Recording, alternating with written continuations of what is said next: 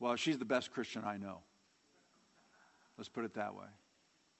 For those of you who don't, don't know my wife, what a champion mom. She has uh, beat cancer twice, and she has um, endured a, a few chronic illnesses that really, really make it hard on her. And uh, fatigue is the side effect of two medications that she's on temporarily for another couple of years. But both of the side effects are fatigue. And then she is mothering five teenagers and a 20 year old. That called also the side effect of that is also fatigue. she also just got her master's of public health. So she is. So going, so she'll be walking this this uh, this month, um, and uh, the side effect of getting an MPH is also fatigue. fatigue. She also is a pastor's wife. The side effect of that is, and she's married to me. I didn't even have to set that one up for you, did I? And yet she will not stop because she wants, I like her phrase, you know, if, be the change that you want to see. And she lives that. She makes no excuses. And she raised the bar so high on the rest of us, you know, we just would rather really live in a different household because you just can't, you just can't make excuses in our house because then there's hope. She's also got a deep, deep mercy motive. When we first met, uh, when we got married, I did not know that Jesus, she's going to walk up here because she knows that I'm going to just go ahead and talk all through her appointed time. You can come on up here.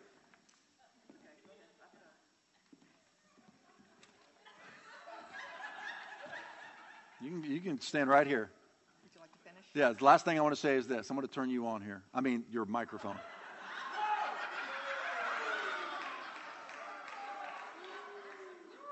her microphone. Talk. testing, testing, testing. Hang on. Am I on yet? I'm, I'm, I'm going to do it. Hang on. Hang on there. There you go. Testing. Can you hear me? Okay. Yes, she has been turned on. All right. Thank you. I want to say this last thing. Um, Hope has the deepest well of compassion for the suffering that I've ever known. Uh, I did not know the Lord had appeared to her before we got married for her to adopt two special needs children. I didn't even know about adoption at all. It was on her heart. After we got married, I started seeing these adoption pamphlets being later, you know, left around the house. I'm like, well, what are these? And she moved me all the way from just the concept of adoption all the way to adopting two special needs children who've just been such a joy to our family. And it's out of this well of compassion uh, that she brings her message today. So go get them. Mm-hmm.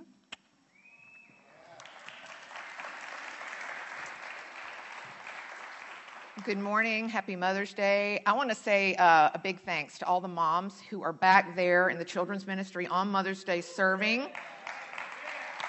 I know that right now, let's see, back there we've got Janine, we've got Jeanette, we've got Daryl Lee, we've got Shauna, we've got Brian Hicks, our dad to be. But if you see, if I've missed anybody, I'm sorry. But if you see a mom in a purple shirt today, thank them for serving on Mother's Day so that, that we could be in here and, and hear the word. Um, I also want to say publicly, as he mentioned, I'm graduating on Friday. Yay! And I want to say to my mom, who's sitting right back there, uh, and everyone here needs to know there's really no way I could have gone back to school and gotten my undergrad and my graduate degree without her uh, being here to help. So thank you, Mom.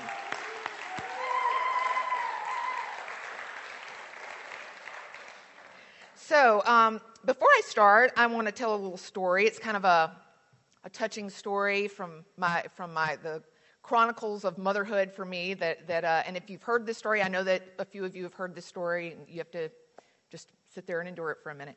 But um, as moms, you know, we really get joy out of watching our kids grow and the milestones that they reach, and um, you know the accomplishments that they make. And with my um, you know, with, with all of my kids, very, very special, uh, something that I love to see, but especially when you have kids that are not typical. I guess the correct, the politically correct word now is non typically abled children. When they make milestones, you know, it's, it's especially exciting.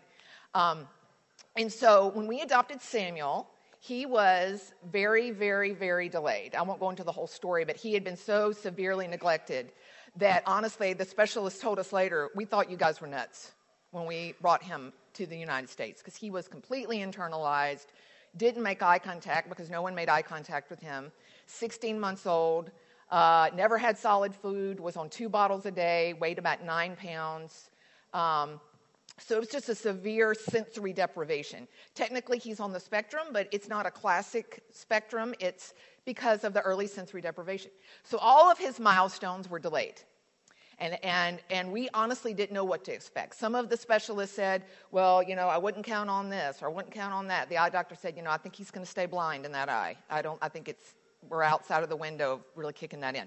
And so everything that we got, we were glad about. You know, they said he may never speak. You know, so anything that happened, we were so excited. So um, I remember potty training with him was quite the feat. And I don't know if any of you have a child on the spectrum or know a child on the spectrum. It's always challenging, but for him, it was especially challenging. So he was like five or six years old at this point, still not really talking well, maybe saying words, broken sentences, and you couldn't really communicate, wasn't, you know, you couldn't say a normal sentence and expect him to get exactly what you're saying, so it took lots of repetition. So we're teaching him how to go potty, and he's still in a pull, pull up. So he is, um, uh, you know, it would be like uh, several steps. First, it was just being able to go TT on the potty. Yay! Right? We're so excited. And then going poo poo on the potty took a lot longer. A lot longer, right? So you just had to endure lots of accidents and lots of time to get this, this program going. Well, along with this, on a little side note, um, when you're potty training, and I don't know if any of you are on septic, but you never, never put wipes down the toilet, right? Or you're going to end up calling a plumber out and paying about $1,000 to get your plumbing routed, right? So included in all of this had to be Samuel, uh, we go poo poo on the potty, but we don't put wipes in the toilet ever, right? Over and over. And we learned this after calling the plumber out and paying $1,000 to fix the plumbing. So this is every day. He would be like, I go poo poo on the potty, mommy. Yay! But you'd have to run in there and make sure he didn't do anything bad after that. So the day came where he comes in and this was a huge milestone. This was the first time this had ever happened. Mommy, I pooped on the potty. Yay! We're all, I mean, you really, we really, positive reinforcement, jumping up and down. Yay! And I didn't put the wipes in the toilet. Yay! We're so excited. Okay. The next day. At this point in time, I am at Palomar College taking anatomy physiology, and this morning I have a lab exam at 7 a.m. Now, I don't know if you guys know, when you have a lab exam in anatomy and physiology, the professor lines up all, we had cadavers in there that were all marked. You had like actual specimens on the table, and you go from station to station, and you cannot be late. If you are late, too bad, so sad. You get marked off for whatever you don't finish. So, um, so I couldn't be late. So my little routine was to not wake up John because it's 5 a.m. when I get up. I keep all the lights off. I basically go to the bathroom, run out, throw my clothes on, and get out the door. So I go, I get up, I creep into the bathroom.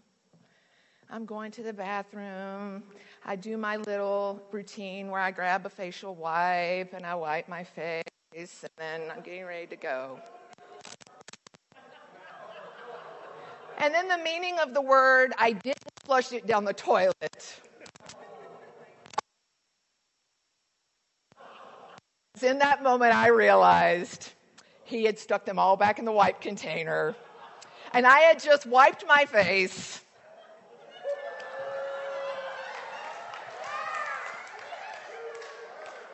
So I decide John staying asleep is no longer really important. And I run into the bedroom and go, John, John, John. Oh my gosh. He's like, what, what, what? I said, I have poop all over my face. I had no time to take a shower. So I literally had to wash my face, try to get it up in my hairline. I look like a disaster. I feel like a disaster and run out the door. Why am I telling you this story? Number one, it is one of the most horrifying parenting stories I have, and on Mother's Day, I just thought it, it's apropos to tell the story. Number two, no matter how disappointing of a Mother's Day you might have today, you can think back to this story and think, not as bad as that day that she had. number three, my message can only go up from here. And number four, with the um, what does love look like? Uh, love looks like I did not send him back to Vietnam that day and say, take him back. No, he's only gone amazing progress. And for those of you that don't know,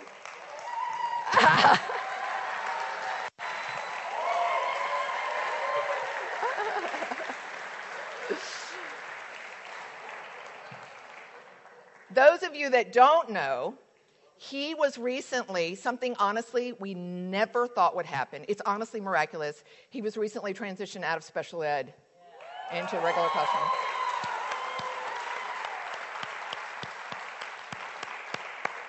One of the most rewarding uh, parts of my motherhood ever, right there. Okay, so now that I've sufficiently made you guys go, oh my gosh, I can't believe she just told that story, I could see my family's faces as it, it the realization of what I was about to say overcame them all across. They're looking at each other like, oh my gosh, she's telling that story.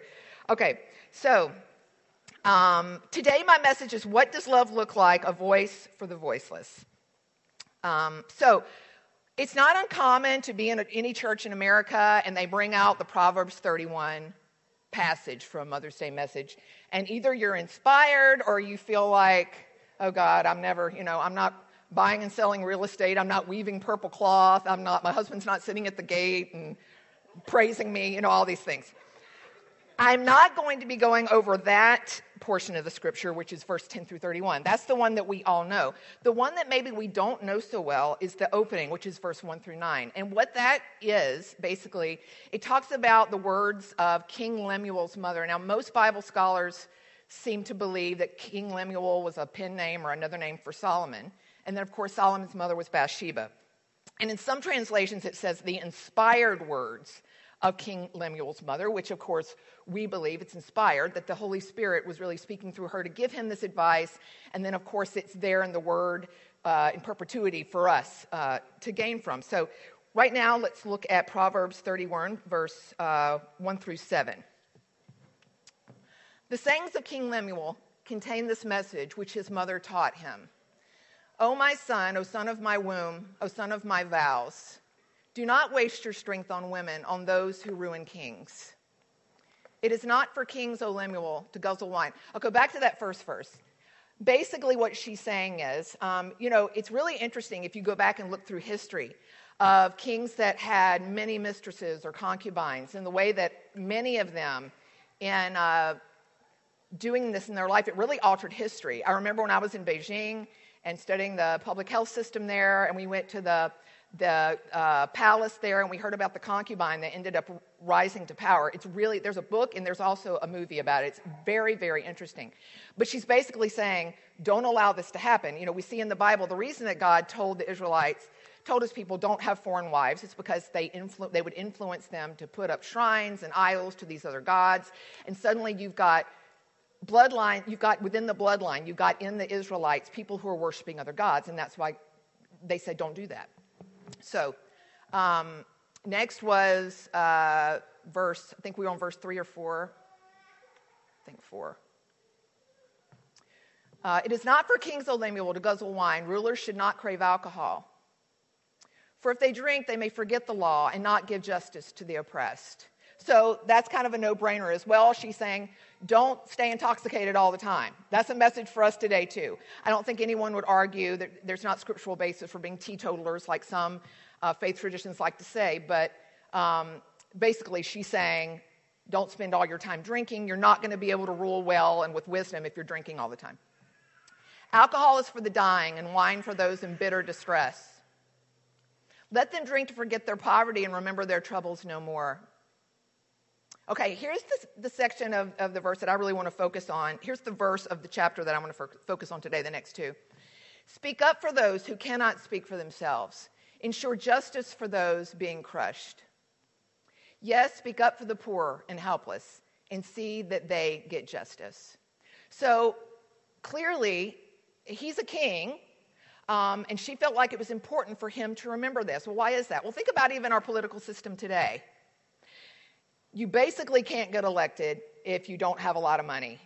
And a lot of money comes from donors, and donors don't give money without some level of expectation, right?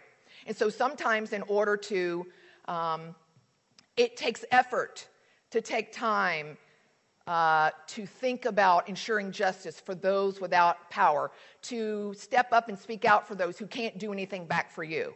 Really. I mean, it's in our human nature, honestly, to want to hang out with people who are influential, or maybe they can do something for us. It's a mutually beneficial relationship. And sometimes it takes effort to make time in our lives to do something for someone who can't do anything for us, right?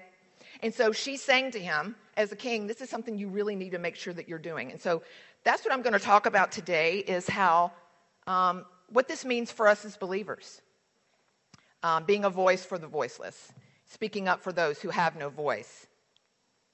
You know, and I, I don't want to suppose that I have answers at all for what happened at the Chabad, for what happened uh, at the school in Colorado.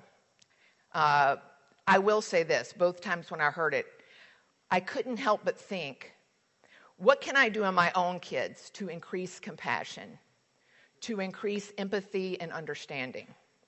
What we know is it just doesn't somehow happen by osmosis because we know with the Chabad shooter, he was raised in a church. By all accounts, his parents were good people. One of them, dad, is a teacher here at this high school, one of the most beloved teachers who went out of his way to help students from all walks of life. This is a multicultural school here. And even having a kid in church didn't ensure that this person had understanding and didn't make him impervious whenever he was presented with this hateful, uh, poisonous rhetoric that ended up getting into his heart and mind. So for me, I thought, I need to be proactive. We need to be proactive as parents, as moms. And if, if you're here today and you're not a mom or not a parent, look at ourselves and think, am I, uh, where am I on the scale of compassion and empathy for the voiceless, for the powerless, for the people that truly cannot do anything back for us? So that's what I want to talk about today. So, why? Well, I just explained why partially, um, but also because this is what Jesus would be doing. I mean, Jesus would not be hanging out at all our church meetings. He might come to some, but honestly, I mean, there was a time in my life when honestly, most of my Christianity was I was at a huge church in Louisiana and we literally had like a city. And there's nothing wrong with that, but our Christianity was the music we listened to, the movies we didn't watch, the it was all about the things we didn't do, the culture that made us who we were. And I had to go way out of my way to encounter someone who was not like me. That's the truth. And that's what my and that's what the church in America can be sometimes.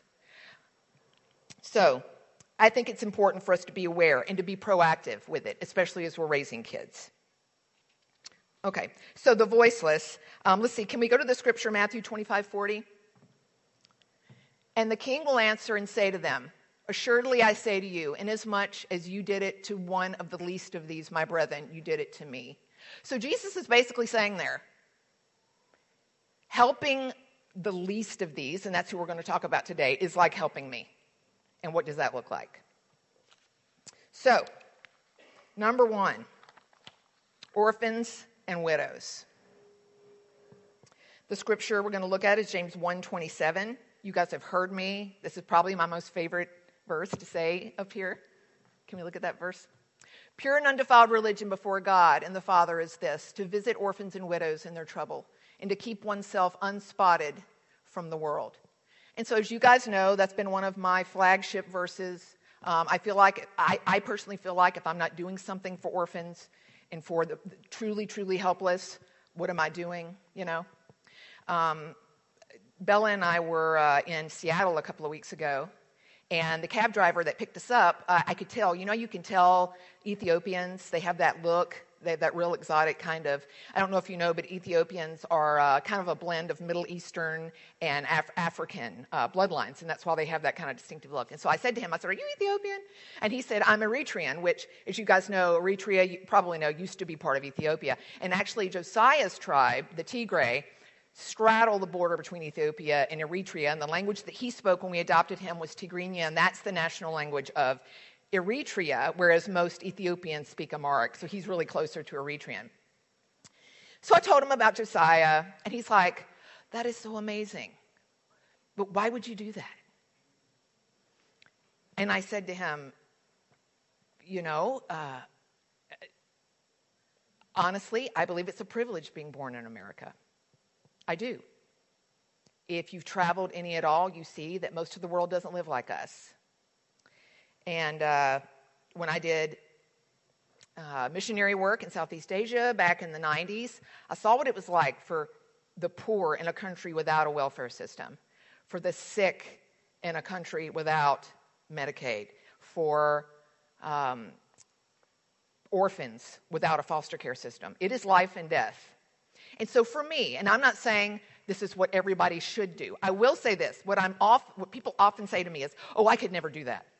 I'm like, "No, well, maybe you could. I'm not saying you should, but I think maybe more of us could. You know, someone." One time, someone who honestly has more money than John and I will ever hope to have said, Oh, I could never afford it. And I'm thinking, one of your vehicles could be sold that would cover all the cost of, of the adoption. All I'm saying is, um, if not us, then who? If not American Christians, who are some of the wealthiest, most resource rich people in the world, to reach out to some of these uh, people, than who? And I'm not saying you have to adopt a special needs kid. I am saying um, when you give to our church, a, a, big portion of your money does go to help orphans. Um, but I don't know, maybe there's something else you can do. There is um, uh, an organization here in San Diego called Voices for Children. Have any of you ever heard of Voices for Children? And basically, what they do is they advocate for kids in the foster care system. So if a kid is in foster care, and unfortunately, like, are the grown adults here today? No. Oh, okay. The grown adults rock. You guys know the grown adults in our church. They take the hardest cases out of the San Diego foster care system. They take the most profoundly handicapped kids and take care of them, and that is an amazing calling. I mean, I, I like do this to them. Um, but uh, not everyone's like the grown dolls. And a lot of times people are fostering kids and they just want the check, and that's just the hard truth. And so, what Voices for Children does is they advocate. Every child is assigned what's called a CASA, who advocates for them, who keeps up with them, makes sure their needs are getting met, makes sure at Christmas time they're getting gifts. Can you imagine? It just breaks my heart sometimes to imagine my kids being in a situation like that where they have no one, they're living with strangers who barely take care of their needs. I mean, this is the reality of tons of people. Uh, right now in the world, there are 140 million children who have lost at least one parent. And what that means in a country, say, like uh, Josiah's situation in Ethiopia, um, there's no parent to take care of the children. Someone's got to work, right? Then there's another. So essentially, uh, these kids are orphans anyway. But then 15 million have lost both parents. They truly have no one. I mean, this is like a humanitarian crisis. It is. And most of these countries, you guys, you would, you would just break your heart to see how they're not being taken care of. And so for me, uh, adopting the boys, going into global disease uh, surveillance and control that I'm doing now in Africa, that's kind of my way to do something, you know? And so all I'm saying is we all got to find our thing and do something. And I hope that as I go through all of these, you find your something. You find your, your target voice list to, to try to help. Okay, the next one the disabled. This is another huge one. Um, and when I talk about the disabled, they can be, there can be the developmentally disabled, there can be the physically disabled. And I remember uh, what I tell people sometimes with their kids is um, teach your kids to be not only to not stare, that's a given. And sometimes, you know what we realize, like with Josiah? Josiah's so cool. Where's Josiah? He's so cool. He's over kids staring at his leg. He's over it. He knows that they do. you know, they can't help it. They've never seen uh, someone with an amputated leg. It's kind of weird. And so it doesn't bother him that much. When adults do it, that's a little more troubling. And unfortunately, we do encounter that sometimes. And sometimes you just want to say, really? You know, can you really? but what they really want, and I think Josiah can attest to this, is just, just treat me like a normal person. Don't talk more loudly to me. Not deaf. Don't talk slowly.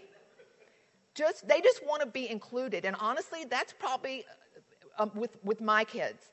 I would say that's the biggest thing. It's treating them like anybody else and being inclusive. Just including them. I mean, my kids have got great friends. Sam is like Sam is the man at school. Everybody knows him and everybody loves him. Josiah has a great group of friends, but that's not the case with everybody, especially with, with kids that might have a more challenging um, disability. Their personalities are a little more challenging to get along with. Lily was telling me a story the other day. It was so sad. There's a girl that I don't know, quite know what her developmental mental disability is, but at PE, she did something that caused the team to lose, and they got very angry with her. And she had a, reaction because you can't I mean, she, just, she doesn't have the same coping skills that other people have. Had a complete meltdown, was running away crying. The other girls start bursting out laughing at her, which I totally don't get. I totally don't get that. Um, but clearly, this is a conversation we need to be having with our kids. Number one, if, there's, if there are kids that think that that's okay, I would like to think parents must not have had a conversation with them, right? And that needs to happen. But you know what's also true? And I'm just going to be honest a lot of times they're just repeating behavior they've seen at home. So we can get all upset. I have to tell you something funny. This was so funny. I read this this week on uh, online. There's like a, the, the middle school, the Ramona community, blah, blah, blah. And there's a parent that's very upset about bullying and saying the school's not responding appropriately and blah, blah, blah. Well, it literally got 400 comments, and people are like, I would call the police. I would go up to those parents. I would do this. Just like most parents will get very fired up and upset and then, round about the 300 mark, this woman posts. I'm going to say this diplomatically. I am surprised at some of the very people on this, on this thread that are up in arms and outraged about bullying are the very people that bullied me when I was at Olive Peirce Middle School. And so, all I want to say is before you get upset and go up to the school and raise Cain, maybe look at what you are. What are you doing at home? What are you saying about people? How are you treating people? You know? Um, oh, I know, I haven't finished the story. So, Lily. Lily ran after her um, and thank goodness, and I was so, that's, you know, there's not much that's going to make me prouder than a story like that. Then, in a situation like that, she chased after the girl and tried to get her to calm down and tell her everything was going to be okay. And the, the girl's story was really sad. She goes, This is every day of my life. This is every day of my life. And uh, I, I don't want, I don't ever, that probably would be the most heartbreaking thing I could ever hear is to hear that one of my kids was involved in something like that, right? So let's talk to our kids, not only to tolerate it. And I've told you guys a story about being in high school and not saying anything when this poor girl was being teased in PE, and I ended up going back to her and apologizing years later. Um, I wish I had spoken up. I wish I could go back and speak up, but I didn't. And I'm hoping to raise a group of kids that will speak up, that will be a voice for the voiceless.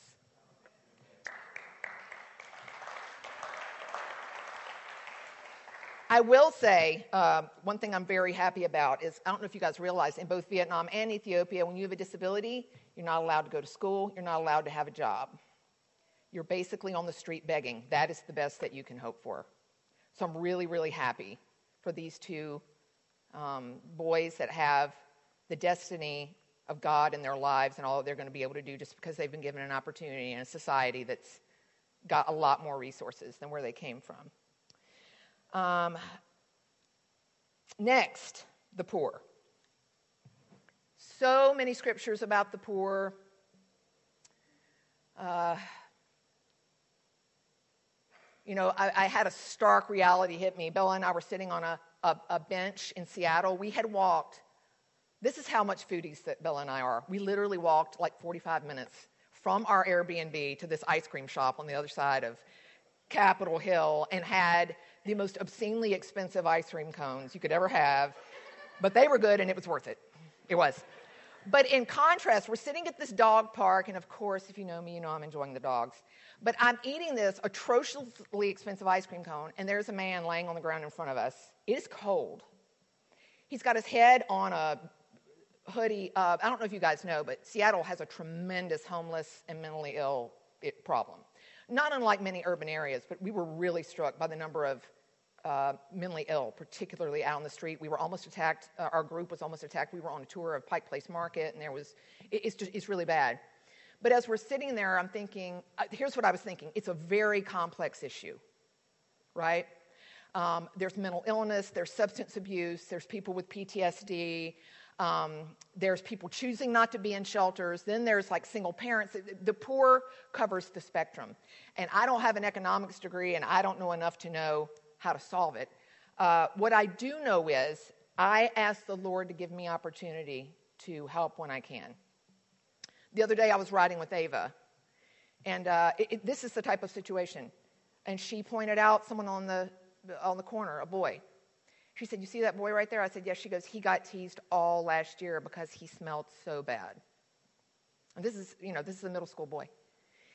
And it made me remember what I read. Uh, in a, in a publication last week that some schools and some districts now are buying washers and dryers because these kids, here's the reality. There might be stuff going on with the parents. Yes, maybe they're irresponsible, maybe they're substance abusers, but the true innocence and voiceless in the situations are the kids who are powerless to change their circumstance. So you have a kid whose parents are not taking care of business, they're not doing his laundry, they're not going to, maybe they don't have money for the laundromat. You can shower every day, but if your clothes are dirty, you're going to stink and you're going to go to school and you're going to get teased. And so school districts all over are buying washers and dryers now. It's become like the new thing and letting kids bring their laundry to school and do it. And I can just hear people saying, Why are my tax dollars buying washers and dryers for other people's kids? I would say, you know what? If that's the only way these kids are going to get their laundry washed, buy a washer and dryer. You know?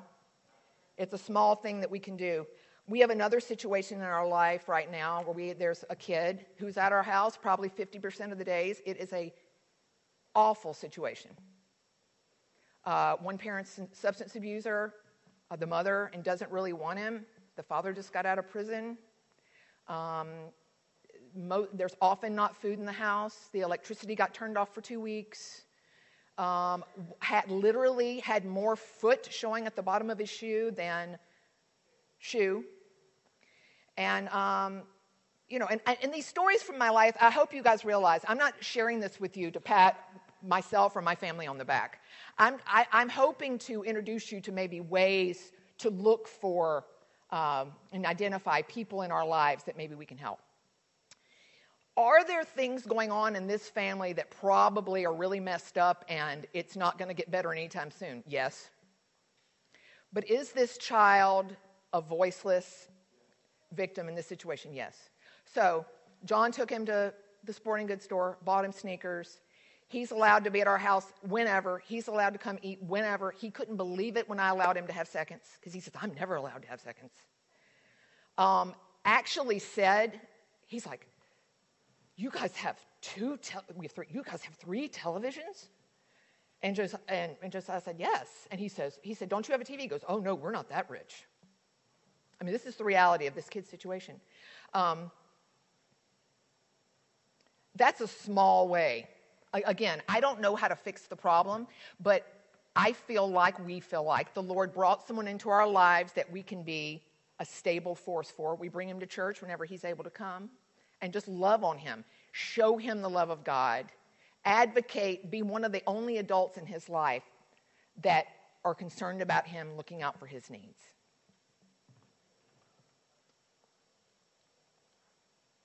Uh, oh, the scriptures. Let's read those scriptures. Proverbs 19, 17.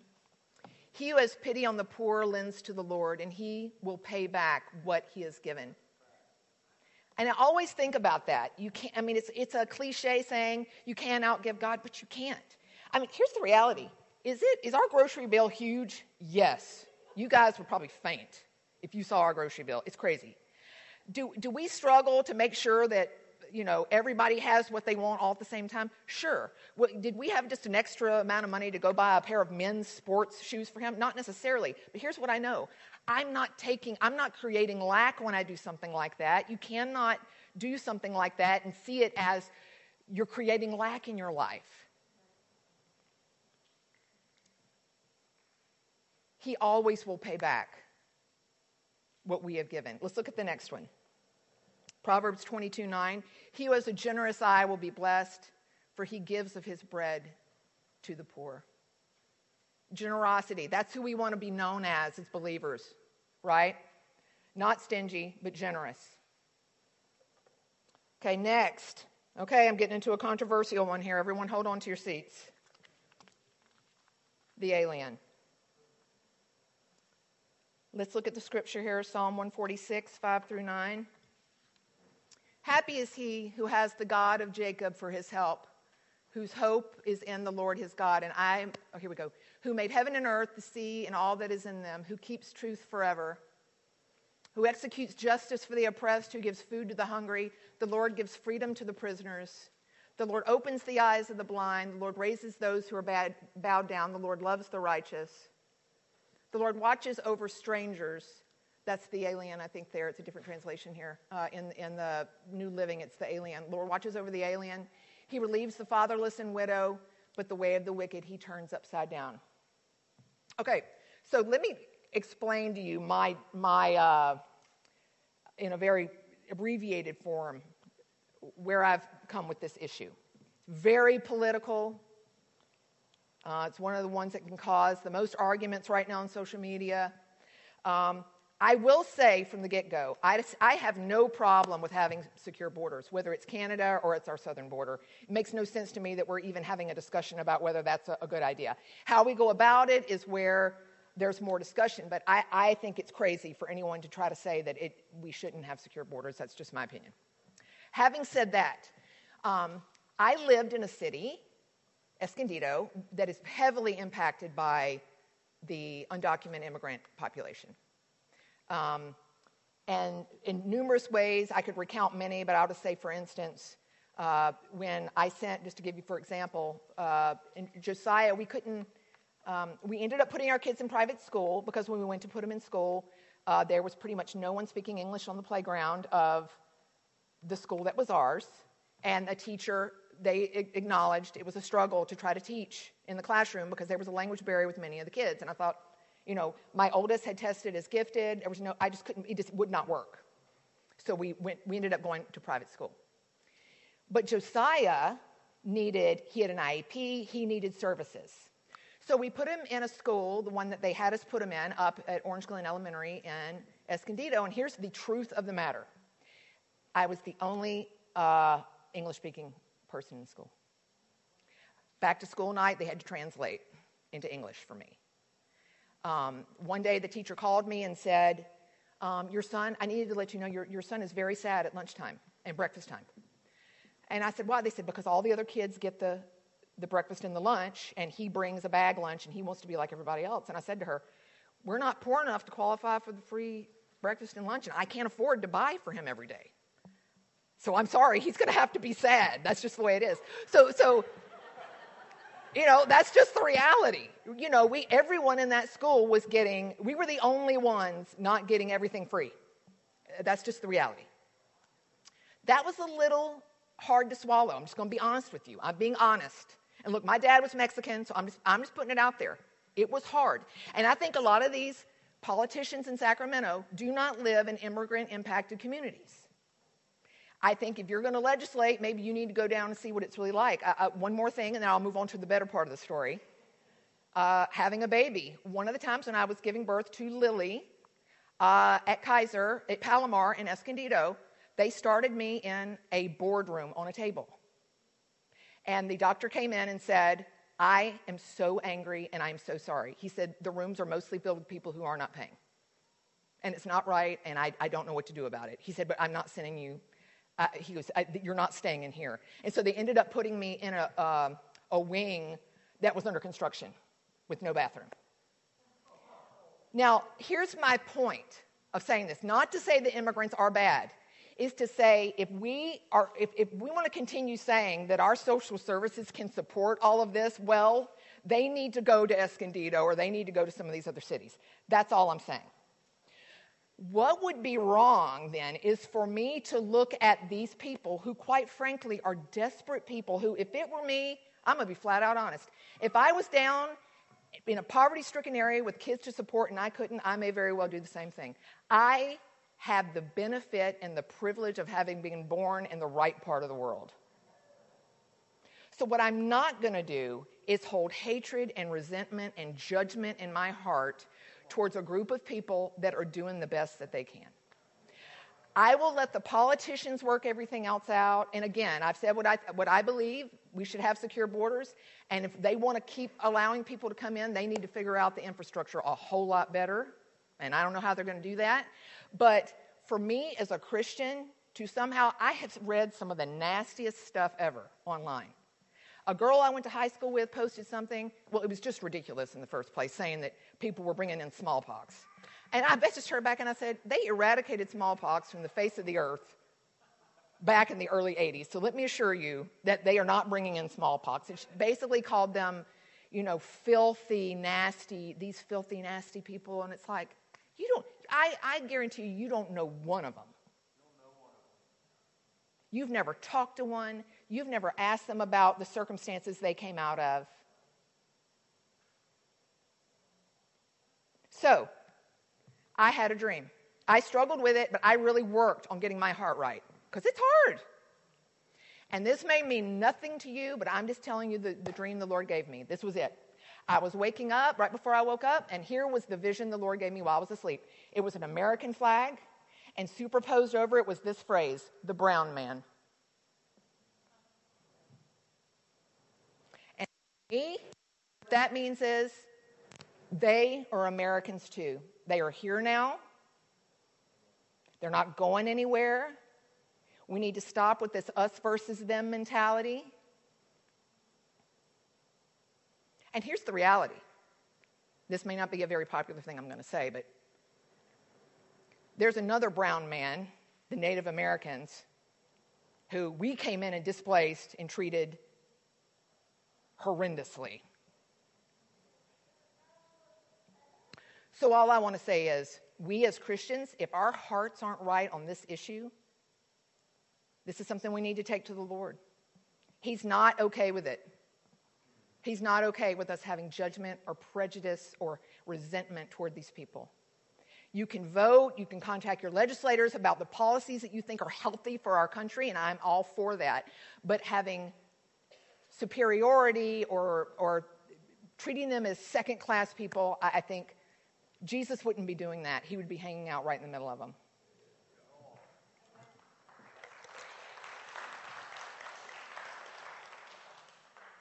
Uh, the unborn.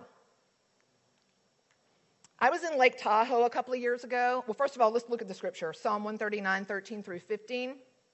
For you formed my inward parts, you covered me in my mother's womb. I will praise you from fearfully and wonderfully made. Marvelous are your works, and that my soul knows very well. My frame was not hidden from you when I was made in secret and skillfully wrought in the lowest parts of the earth. So here's the deal it's very controversial. You all have been alive long enough to know all the, the, the different sides pro life, pro choice, and all the arguments around it. If you believe this, you believe that life is at conception and that there's destiny and that we don't have a right to, to end it. And there's, I'm sure there are people in the church here today that wouldn't disagree, that would disagree with that. But um, what I will say is this, and, and, how we go about it. I was in Lake Tahoe a couple of years ago, and there's like a, a tourist area where there's lots of families. And one of those guys was out there with literally billboards the size of as tall as the ceiling and down, and probably as wide as from here to the light, with the most horrifically graphic photos ever. Okay, here's what I'll say about that. Was it the truth? Yes. Was it appropriate to have this there in a family area with lots of small children and parents are having to run by covering their children's faces, burying their faces in their shoulders? No. So I go up to the guy and try to initiate not a judgmental conversation, just to say to him, hey, I get where you're coming from. I understand your passion. I think that, you know, I understand that your intention is to really do something good. But I have to tell you, if I had my kids here today, I would not be happy. And I can imagine that you are probably making zero impact with what you think you're trying to do out here. This is probably not the way to go about it. And of course, he accused me of being like a second class Christian, and I don't have the courage that he has, and so on and so forth. Um, so I, I, that's just some, that's just that wouldn't be me. That's not the way I would go about it. I will say this: I saw something recently that I thought was really cool. They took a group. It was just on the street. John, did you show me this video about the, with the iPad, the, the tablets? I don't know who showed me this. Um, where they took people off the street and asked them, "What is your opinion? Are you pro-life or pro-choice?" And if they said pro-choice, they just showed them a little video of just the truth. It wasn't graphic, wasn't gory. This is what it is. And over and over, they were like, I mean, sincerely, this was not staged. They were like, I had no idea. I just, I guess I kind of thought it was just a blob of tissue. I had no idea. So I am for truth. I am for allowing people to, you know, here's the reality abortion is legal in our country. It is. And people have a right legally to have an abortion. But I would like to see people have, make an informed choice. After pro choice, I think, spends a lot of time trying to dehumanize the baby to help the decision be easier. And look, I don't, there are a lot of hard situations that lead women to that place. And I understand that, I do. But uh, what I want to see is just the truth. Um, and I would be interested to see if that project ends up getting any traction and uh, figuring out a way to get that, get that in front of people instead of these huge gory billboards that honestly just completely turn people off, honestly. Um, and you may disagree with me on that, and, that, and that's fine, but uh, that's kind of my perspective. Um, next, animals. Okay, if you know me, you know I'd have to say this.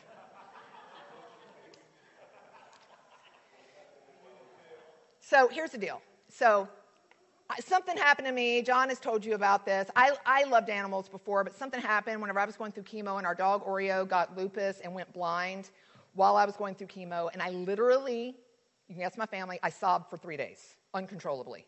It just destroyed me because he cried and cried. And of course, you can't tell a dog what's going on. He's completely blind. He went from completely normal to completely blind. And uh, I just became super aware of animals and animals in need. And um, it's just a passion that I have now. And now I work with, I volunteer with, and my kids do as well. Um, there's a really amazing animal rescue in Ramona that you may have seen if you ever traveled to 78, if you've seen the sign that says Frosted Faces.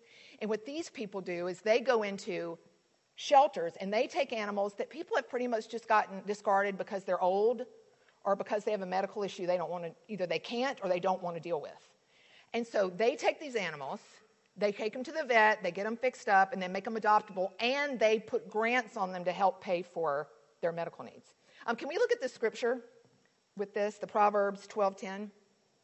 A righteous man regards the life of his animal, but the tender mercies of the wicked are cruel. Take care of your animals.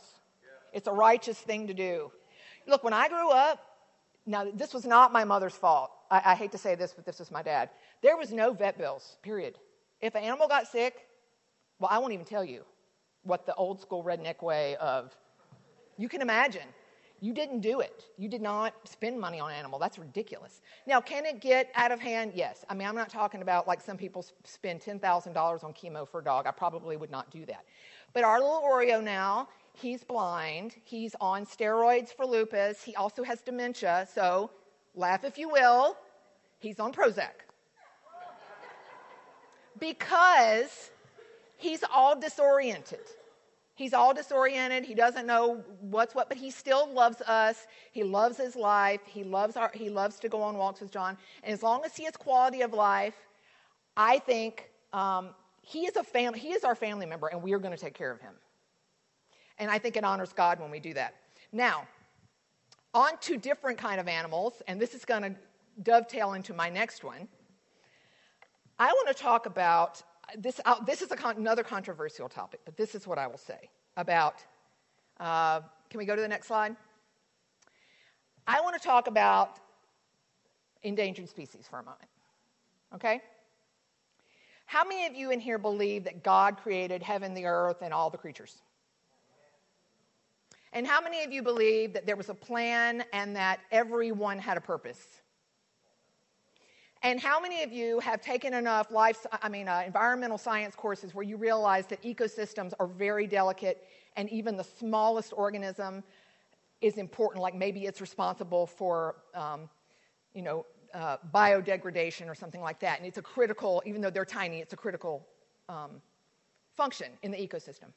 Why would we think that we can do things that cause the extinction of a species and it's not, it's not going to have an impact or it doesn't matter. Or that, well, God, when He created the fairy shrimp, the much maligned fairy shrimp, when God created the fairy shrimp, it wasn't that important. So if we want to do something that destroys it, it's not a big deal. I think we don't care. But there are, there are big consequences. Now, have we seen cases where uh, maybe, you know, maybe there's been an overreaction to a, a, threat to a particular species, like a plant or an animal species? Yes. Um, but what I will say is this.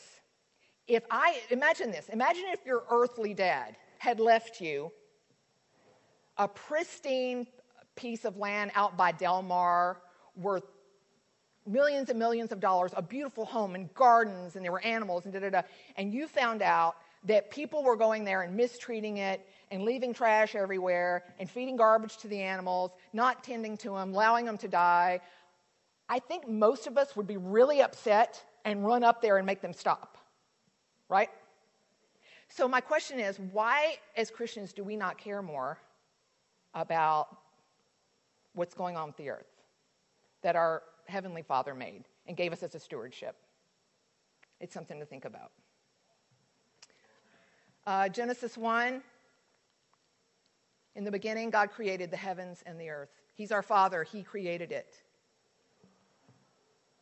Psalm 24 1 The earth is the Lord's and all its fullness, the world and those who dwell therein. Okay. Um, I will say that here locally, one of the big impacts is are the beaches. Uh, there's a, you know, the Surfrider Foundation does a lot with keeping beaches clean, and the plastic issue with the oceans. The plastic issue with the oceans is a real thing, you guys. I mean, it's it's a, it's a massive problem. It's a massive problem. If you don't believe that, you can Google it and read about it. The sewer that's con- we're constantly dealing with with the beaches, and that's an even bigger problem that again is beyond my ability to know how to fix it. But um, you know, I think it's important to teach our kids about this kind of stuff. How many people, maybe some people take their kids out to do, to clean up beaches. I don't know a lot of people, but I think it would be a really cool thing to do. You know, I think it would be a really great thing to do to teach them we have to, we can't treat the earth like it's here for our pleasure only. We have to take care of it. Next. I got radio silence on that.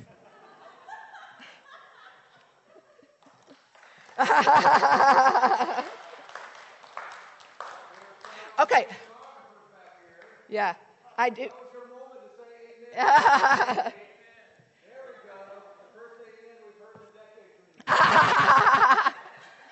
okay, I have to say, I want to say one more thing about that. Something that I just saw last week. I'm going to give you another example. I'm sorry, I'm going to give you another example. Things we don't think about.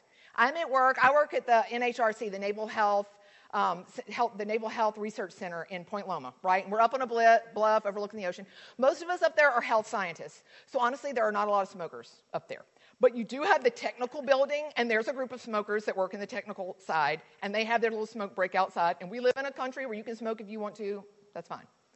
And they do it in their designated area. Well, I'm out there, and it's raining, and I, I watch some of them just flick their butts down on the asphalt, and it's raining. Now, let me play this out for you. I don't know if you guys know this, but if you take a cigarette butt and put it in a bucket of water for a couple of days, you end up with poison. And 50%, I, won't get into all because I don't know them by heart, but 50% of the ocean life that are exposed to that will die. So when you multiply that one cigarette butt times billions, and what do most people do with cigarette butts? Throw it down. We're at NHRC, it's all asphalt. What does that mean? Nothing is seeping into the ground. It's all running off where? Into the ocean. Just that one little cigarette butt of his multiplied times billions, and you've got a huge problem. But see, we don't think about that kind of stuff. You know, if you're not oceanographers like these guys back here, we don't think about the very real huge impacts. Okay, so I'll get off that. but I have decided next time I see them do that, I'm going to very kindly go up and give them the same little tutorial I gave you.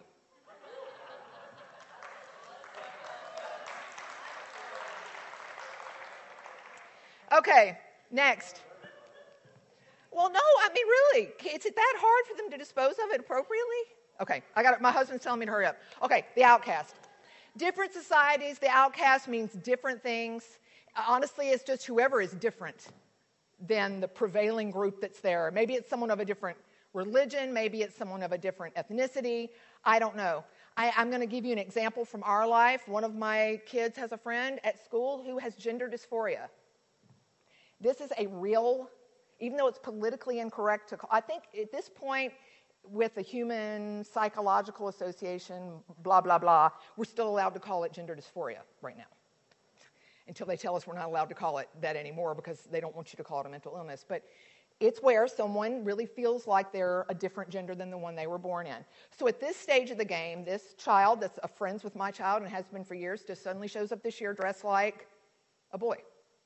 Now she still uses the same name. She still says she's the gender that she actually is and she claims that there's nothing else going on. But you can imagine the, uh, and, and, honestly, she's not the only child in the district that has this issue. You can imagine the uproar, especially in a town like Ramona. Right? It's an uproar, at least initially. But you know what? She's just going to be her friend. Just going to love her. The child is. Look, I don't wish that on my worst enemy. These parents are walking through, and I know the parents. And I know it was not an easy decision to allow her to do this, and it wouldn't be something that they wanted. What I do know is we're not going to make life unbearable for this child by ostracizing and whispering and not including and not inviting. We're going to love her. And we're going to love that family and we're going to pray for them.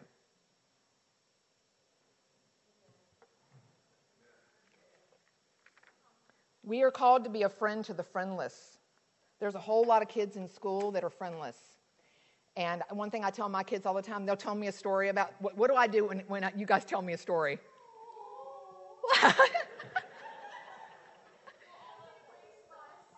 I go, oh, that breaks my heart. And then I suggest ways that they can include them or be with them or love on them.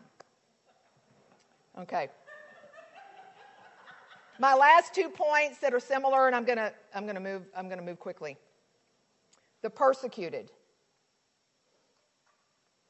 Christians are the most persecuted religion in the world. Okay, what I'm saying to you right now came from the New York Times and the BBC.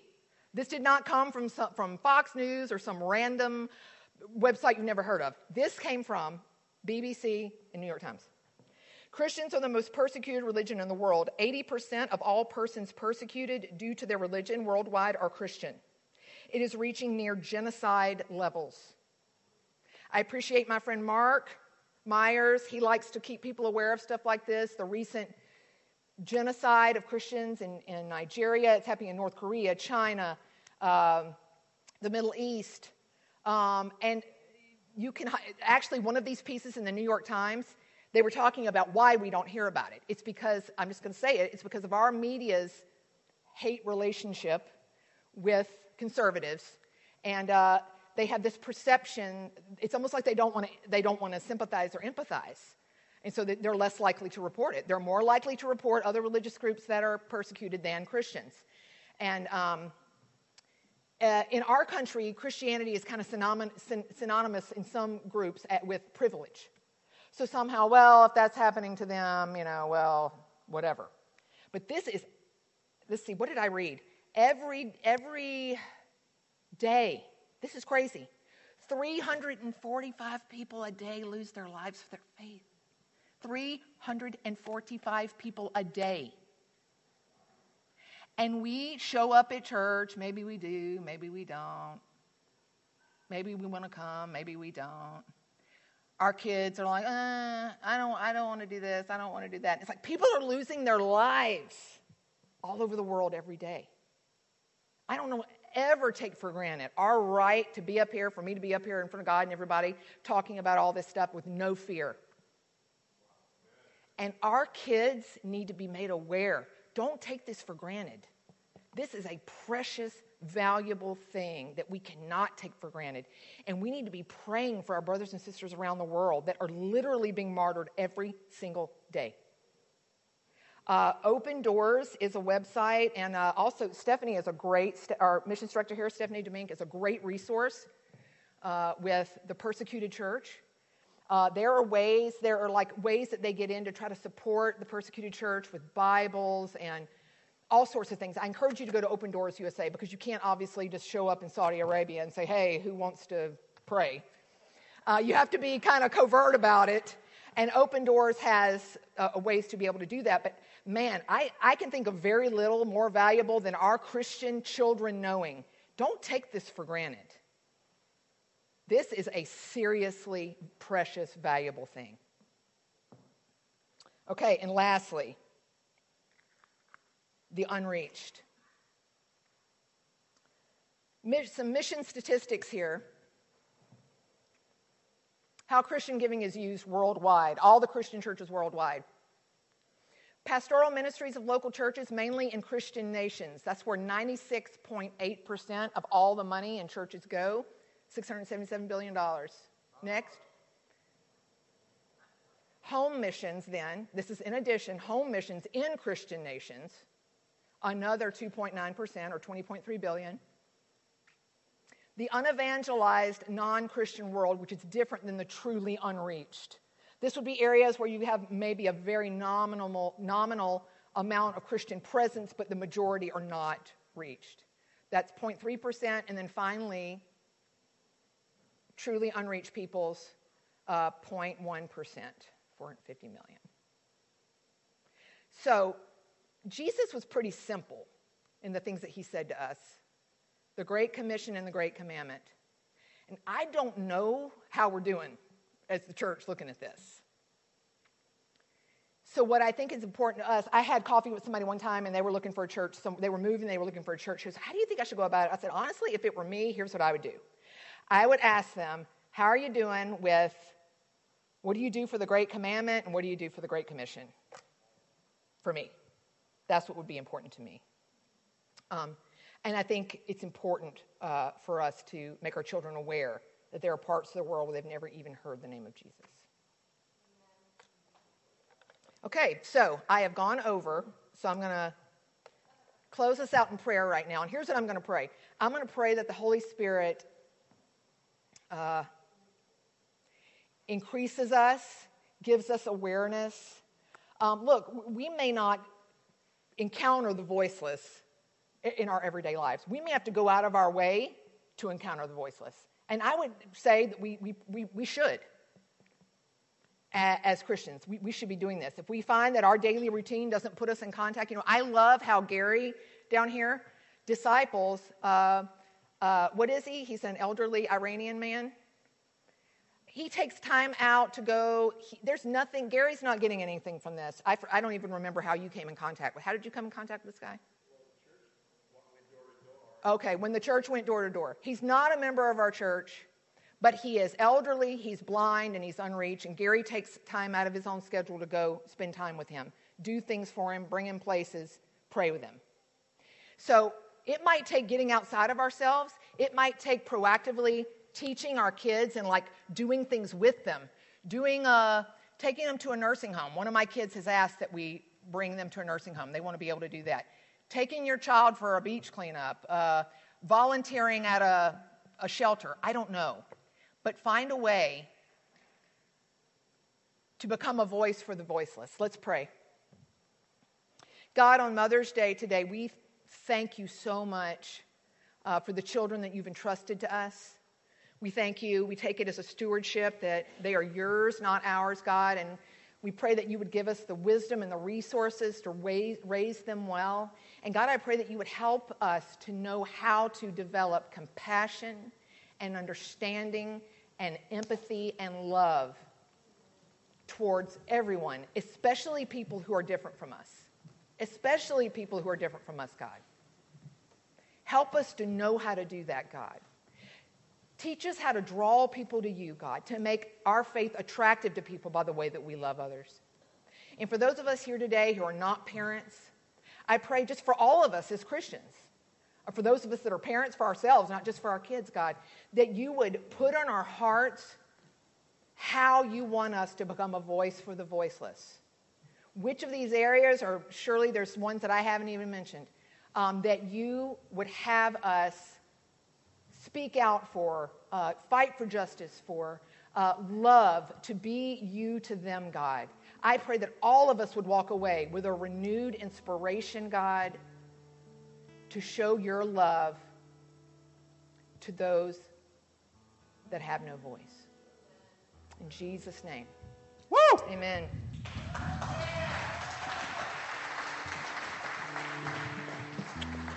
That was one of the best